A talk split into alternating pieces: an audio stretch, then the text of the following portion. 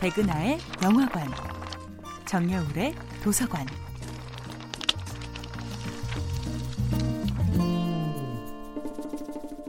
안녕하세요. 여러분과 아름답고 풍요로운 책 이야기를 나누고 있는 작가 정여울입니다. 이번 주에 만나보고 있는 작품은 마거린 미첼의 퓰리처상 수상작 바람과 함께 사라지다입니다. 소설 바람과 함께 사라지다에서는 주인공 모두가 각자의 심각한 컴플렉스에 눈이 멀어서 사태의 진실을 꿰뚫어 보지 못합니다. 레트는 애슐리에 대한 질투 때문에, 멜라니는 명예와 기품을 지켜야 한다는 강박 때문에, 스칼렛은 내가 레트를 필요로 한다는 것을 레트는 절대 알아서는 안 되라는 자존심 때문에 레트와 자신이 진정한 soulmate라는 사실을 깨닫지 못합니다. 어쩌면 이토록 우리네 인생을 닮았을까요? 우리가 가진 자존심과 명예욕과 질투심과 자기 연민이야말로 우리에게서 진정한 용기를 빼앗아가는 내 안의 적들이 아닐까요? 우리는 저마다의 가슴 속에 꿈틀거리고 있는 자기 안의 스칼렛을 잘 다독이고 설득하며 때로는 눈물을 쏙 빼도록 혼구멍을 내줘야 할지도 모르겠습니다. 내 안의 스칼렛은 나에게 더 많은 것을 거리낌 없이 추구하라고 이 세상 누구의 시선도 의식하지 말고 모든 모험을 거부하지 말라고 충동질합니다.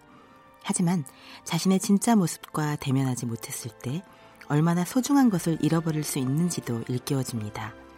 무의식 깊은 곳에서는 레트를 사랑하면서도 너무도 오랫동안 그 사실을 몰랐던 스칼렛처럼 우리도 과거의 관성에 얽매여서 자신의 진짜 마음을 알아채지 못하고 있는 것은 아닌지 되돌아보게 됩니다. 내일은 내일의 태양이 뜰 거야. 라는 스칼렛의 마지막 대사는 다채로운 울림으로 다가옵니다.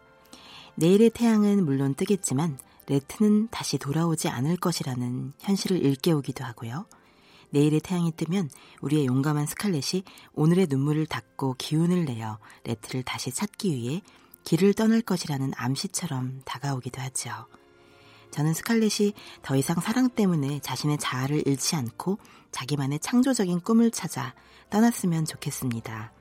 사랑에 연연하지 않고 주변의 시선에도 연연하지 않고 오직 그물에 걸리지 않는 바람처럼 언제든 떠날 수 있는 용기가 제가 가장 부러워하는 스칼렛의 자유였으니까요.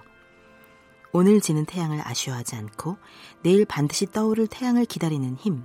그것이 우리 안에 가장 밝고 용감무쌍한 또 하나의 스칼렛입니다. 여러분의 마음속에는 어떤 빛깔을 지닌 내일의 아름다운 태양이 떠오를지 궁금합니다. 정여울의 도서관이었습니다.